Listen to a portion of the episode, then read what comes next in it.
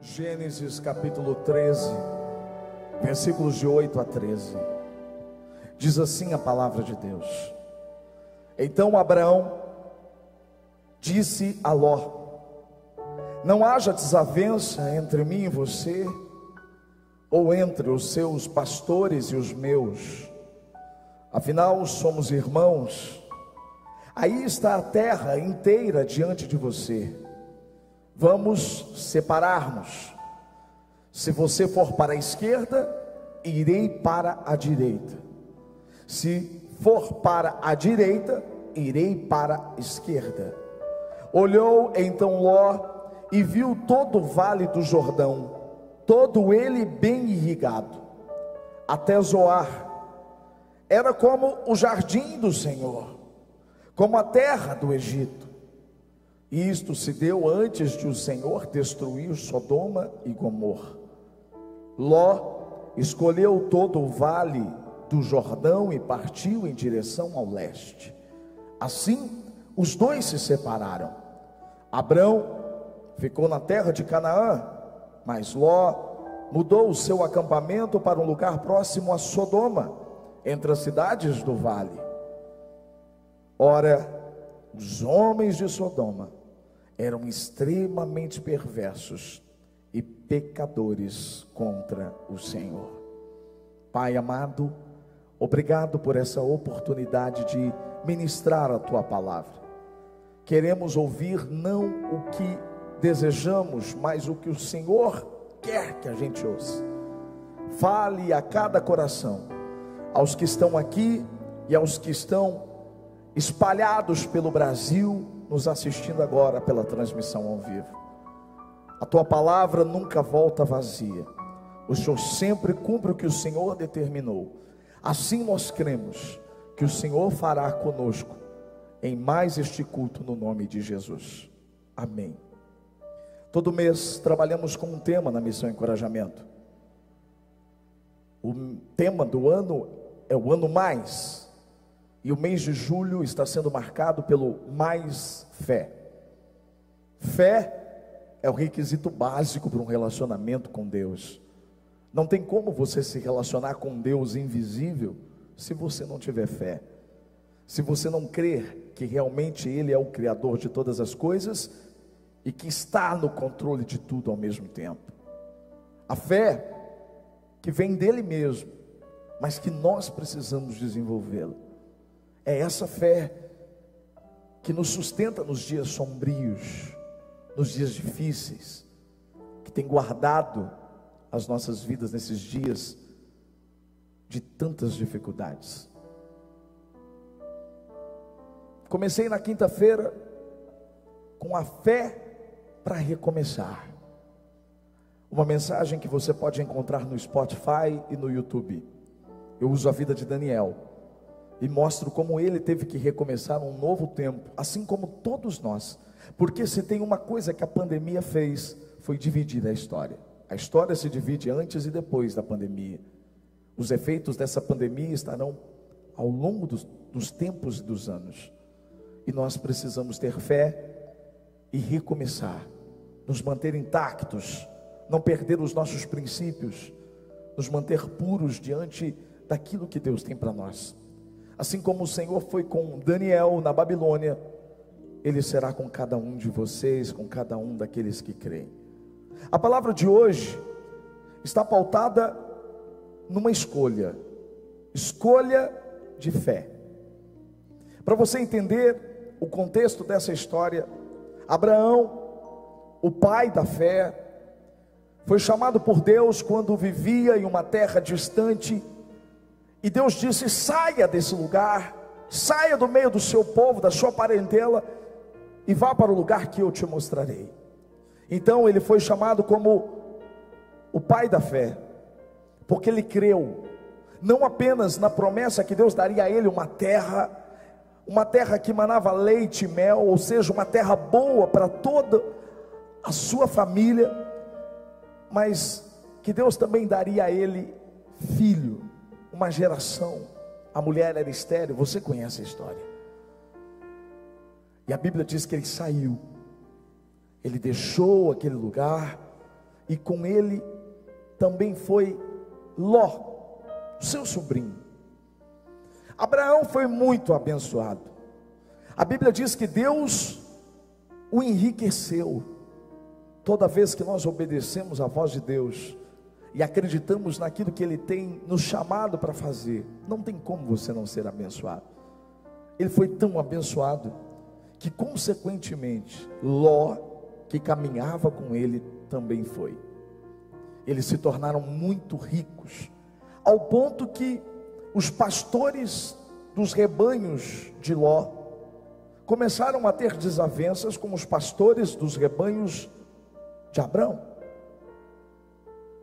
Abraão, um homem de fé, chega a Ló e diz: Nós não podemos viver em desavenças, nós somos sangue do mesmo sangue. E ele toma uma atitude de fé corajosa que muitos de nós não teríamos coragem. Ele diz para Ló: Escolha a terra que você quiser. E a terra que você escolher, se você escolher a direita, eu vou para a esquerda. E se você escolher a esquerda, eu vou para a direita.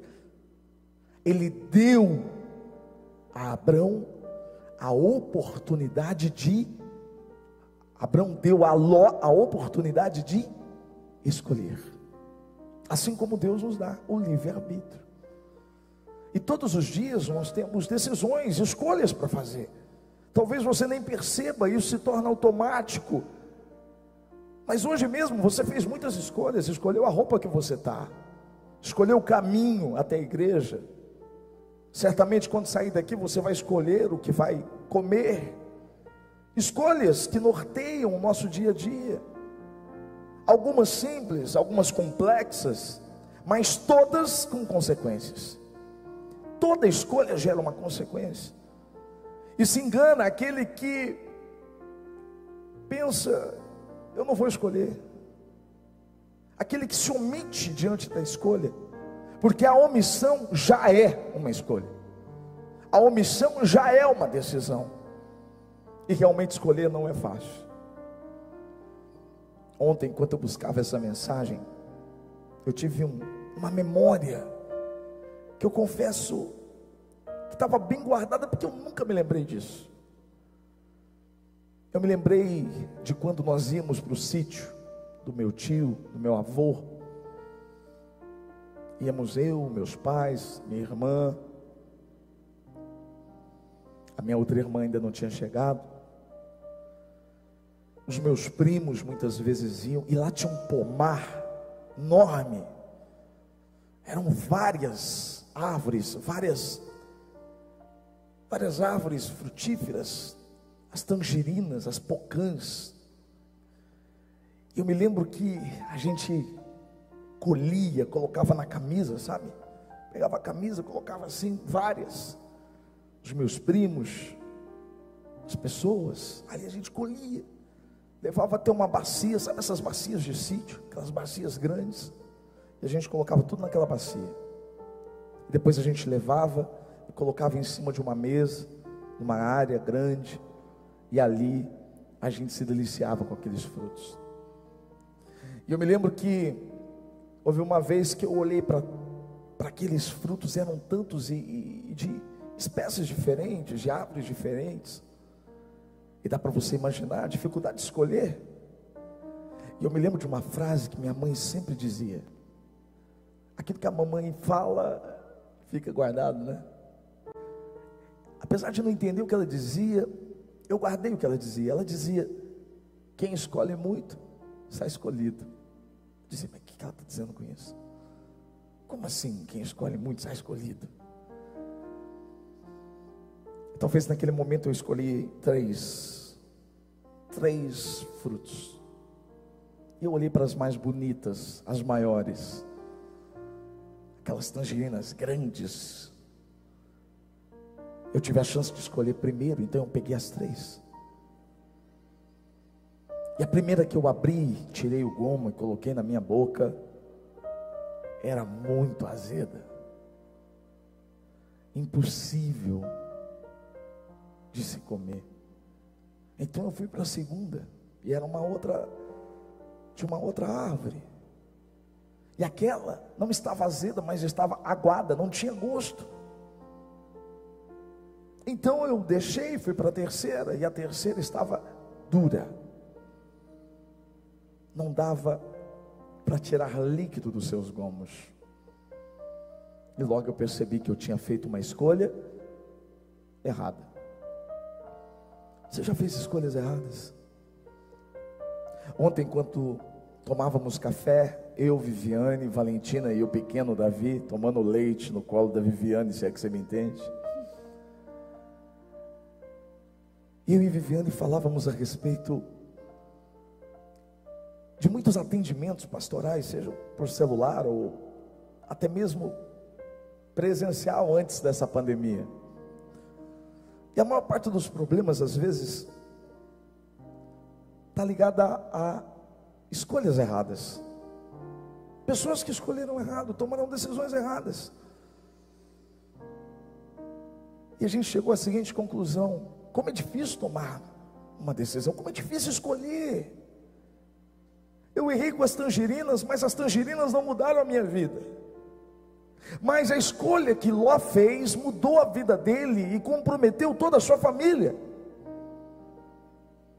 Ele escolheu errado. E a Bíblia é um livro de princípios, por isso ela não esconde os erros dos seus personagens, para que a gente aprenda com eles. Como eu sempre digo, parafraseando meu amigo Augusto Cury, inteligente é quando você aprende com seu próprio erro. Agora, sábio é quando você aprende com o erro dos outros. Você não precisa errar para aprender. Você aprende olhando a Bíblia, entendendo a Bíblia, vendo quais são aqueles erros e você consegue mudar a sua vida. Então, quando eu olho para essa decisão equivocada de Ló, para essa escolha completamente equivocada dele, eu aprendo algumas coisas. E eu aprendo que o primeiro erro diante dessa escolha é o mesmo erro que eu cometi diante das tangerinas. Decisão errada é quando você escolhe com base só no que você está vendo. Como nós somos enganados pelos nossos olhos, nós olhamos e julgamos que aquilo é bom, olhamos e tomamos uma decisão sem discernimento. Se o discernimento não fosse tão importante, ele não seria um dom do Espírito. Como nós precisamos de discernimento. Você já se enganou com alguém? Você já pensou que era uma coisa e era outra? Eu já me enganei tantas vezes. Escrevi uma frase em um dos meus livros que era mais ou menos assim: tem árvore que parece ser forte, bela e produtiva, mas não tem raízes, o tronco é oco, as folhas são artificiais e os frutos recheados de venenos. Uau! Quantas vezes nós nos enganamos diante das pessoas, das situações, porque somos atraídos por aquilo que podemos ver. Só que de verdade ninguém tem capacidade de enxergar como Deus enxerga. E aí que entra o segundo erro na hora de tomar uma decisão. O segundo erro é a decisão errada quando você escolhe sem levar Deus em consideração. Se eu não posso enxergar, eu deveria, no mínimo, levar Deus em consideração. Eu deveria colocar diante dele a questão. Mas, irmãos, por mais que isso pareça um chavão, nós erramos exatamente nisso toda hora. Você não vê em nenhum momento Ló buscando a orientação de Deus. Em nenhum momento você vê ele preocupado com isso. E muitas vezes nós não procuramos a Deus porque, na verdade, não queremos ouvir a resposta de Deus. Então usamos Deus para colocar credibilidade na nossa escolha. Não. Deus falou comigo, Deus senti, eu senti. Quantas vezes pessoas chegam para falar comigo e dizem assim, pastor, eu queria só comunicar porque Deus já falou comigo. A pessoa fala, e quando ela fala, ela diz, pastor, o que, que o senhor acha? Eu falo, eu? O que, que eu vou dizer? Se você está dizendo que Deus já falou com você, quem sou eu para dizer alguma coisa? Mas quando na verdade, muitas vezes é uma manipulação, você usa Deus para testificar o que você queria que ele dissesse. Eu recebi esses dias uma mensagem por WhatsApp, uma pessoa dizendo, pastor, eu estou enfrentando isso, isso e isso. Pastor, o que, que eu faço? Eu digo, eu disse, você precisa orar. Você precisa entender que Deus não quer que você erre novamente. E a oportunidade que Ele está te dando é ímpar. Você tem que aproveitar, você tem que orar e dizer: Deus, faça-se a tua vontade, me mostra. Passado alguns dias, ela me mandou uma mensagem dizendo: Pastor, Deus está em silêncio, pastor. Estou chateada. Eu disse algo para ela que eu vou dizer para você. Às vezes, o silêncio de Deus já é uma resposta. Eu disse isso para ela e não, não demorou muito, alguns minutos. E ela me mandou um outro WhatsApp dizendo: Pastor, veio a resposta. E é isso mesmo. E ela estava triste. Eu disse para ela: Não fica triste. Veja o amor de Deus por você, porque Ele vê além. A gente olha e percebe por aquilo que a gente tem por percepção e a gente toma escolhas por isso, mas Deus vê além. Deus vê além. Então, não levar Deus em consideração na hora de fazer uma escolha é o maior de todos os equívocos, mas não é simplesmente consultá-lo quando eu digo que muitas vezes nós tomamos decisões erradas sem colocar Deus em consideração, é que escolhemos algo onde Deus não está, ou que Ele não aprova, e ainda atribuímos isso a uma atitude de fé. Não, Deus vai mudar. Olha o que Ló fez. Ló escolheu um lugar que ele sabia ser habitado por homens cruéis, pecadores contra o Senhor. Ou seja, Ló sabia o que estava escolhendo e não levou em consideração se aquilo agradaria ou não a Deus. Quando você escolhe por algo que Deus não aprova, que você sabe que contraria a vontade dele, que contraria a palavra, o caráter de Deus, você está assumindo os riscos das consequências de escolher sozinho e dizer: não importa se não agrada a Deus, é isso que eu quero. Foi isso que Ló fez. Ele escolheu um lugar porque ele achou bonito, porque a Bíblia diz que Ló viu e percebeu que aquele lugar era regado, ou seja, era uma terra boa era como o jardim de Deus, mas não era o jardim de Deus. Pelo contrário, ali existiam pessoas com hábitos completamente diferentes dos que tinha Abraão, que tinham. Mas Ló não pensou nisso. E aí você percebe lá na frente que tomou uma decisão errada. Quando você teimou achando que iria suportar ou que não iria se contaminar. E quando você olha para a história de Ló, você vai ver que o maior erro ainda vem na sequência. Porque a decisão errada é errada quando você continua nela e persiste na decisão, mesmo sabendo que foi uma decisão errada. É claro que o que eu estou falando não cabe para o seu casamento porque uma vez que você escolheu, e você jurou, e você está com essa pessoa diante de Deus, você precisa continuar com ela e orar, mesmo que você tenha escolhido errado, para que ela seja transformada. Mas existem escolhas na nossa vida que nós poderíamos simplesmente deixá-las. Quando a gente perceber que aquele barco é um barco furado, eu tinha que sair desse barco. O pior é escolher um barco furado e permanecer nesse barco furado. É escolher um barco que vai afundar e continuar nele. Foi isso que Ló fez. Quando ele chega e ele vê que, que ali era um lugar habitado por homens cruéis, cheios de promiscuidade, não respeitavam, não tinham temor a Deus, pelo contrário, adoravam outros deuses. O que, que ele tinha que ter feito? A história poderia ser diferente. Se ele tivesse voltado, se ele tivesse chegado para Abraão, tio, reconsidera, eu percebi o erro que eu cometi. Eu estou num lugar que não é de Deus, mas ele não fez isso. E uma escolha errada gera outra escolha errada, que gera outra errada, que gera outra errada. Sabe por que a Bíblia diz que um dia Deus disse: basta, chega, eu vou destruir Sodoma e Gomorra. E Abraão orou e disse: Deus, poupe. Ele intercedeu pela família do seu sobrinho. E o próprio Deus foi até lá.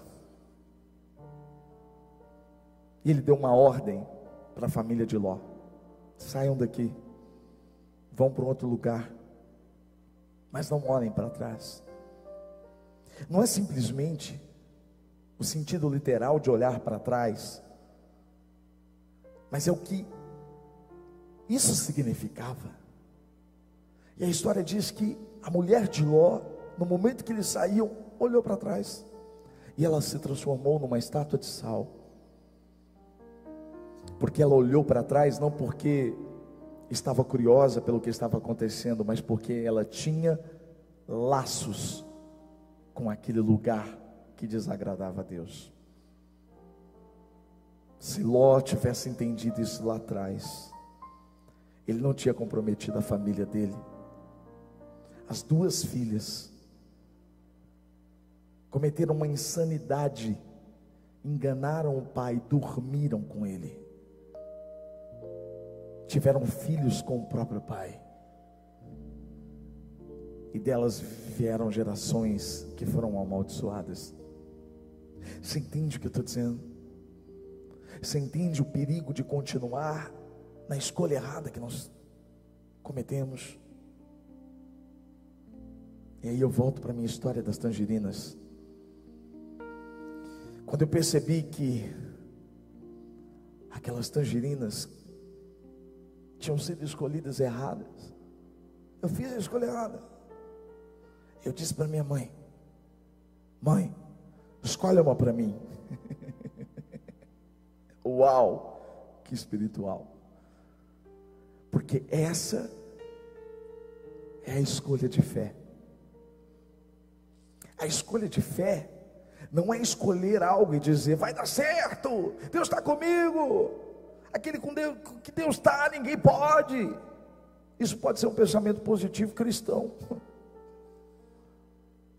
Mas fé mesmo é quando você diz para Deus: Eu escolho que o Senhor escolha por mim. Uau! É quando você percebe que você não tem condições de enxergar além da casca. Então você diz: Escolha por mim.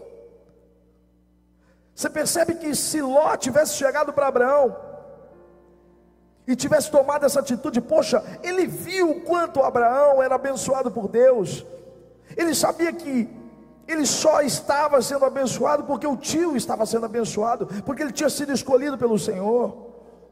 Ah, se ele tivesse chegado para Abraão e, dito: Olha, poxa, ô tio, se é para sair mesmo, se só quer que a gente se separe, então escolhe o lugar para mim.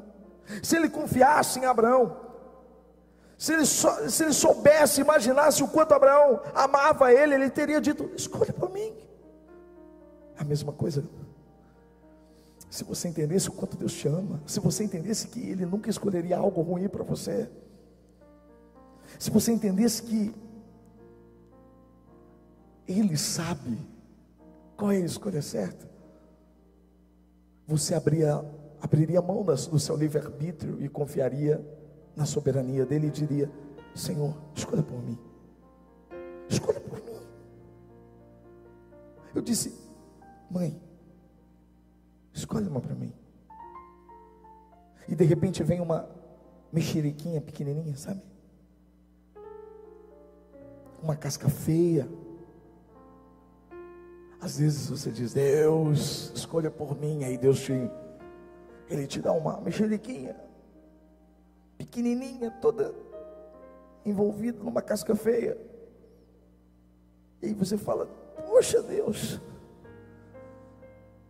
A minha mãe disse para mim, descasque e prove. Eu me lembrei de Davi quando escreveu no Salmo 34: Provai e vede o quanto o Senhor é bom. Eu abri, descasquei, peguei um gomo, coloquei na boca. Uau! Era doce como mel. Ela tinha mais experiência que eu. Ela sabia escolher melhor do que eu, assim como Deus sempre vai saber escolher melhor do que você.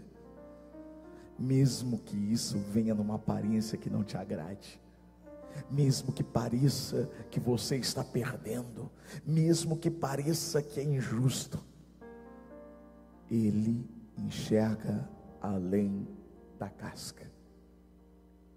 Uau!